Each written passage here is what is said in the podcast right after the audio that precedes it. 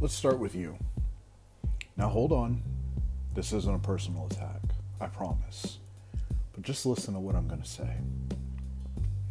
You desire things love, respect, money, friends, wisdom, a cool haircut, fame, YouTube views, Twitter followers, like on Facebook, like on Instagram, merch money, shoes, a robust collection of some object.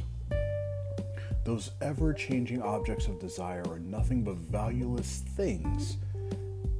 You just want them because, well, you want them. They hold zero actual value to nobody but you. Desires are innate. We aren't born wanting fancy cars and new gear. We aren't born wanting to be signed to the best companies in the world. Desires are grown, like crops, over time, carefully. When the harvest comes, we hope that they're all we ever wished for. But guess what? None of that happens without putting in the hard work. We can want and want and want, but nothing happens without making sure we put the best efforts in. The formula is simple hard work equals payoff.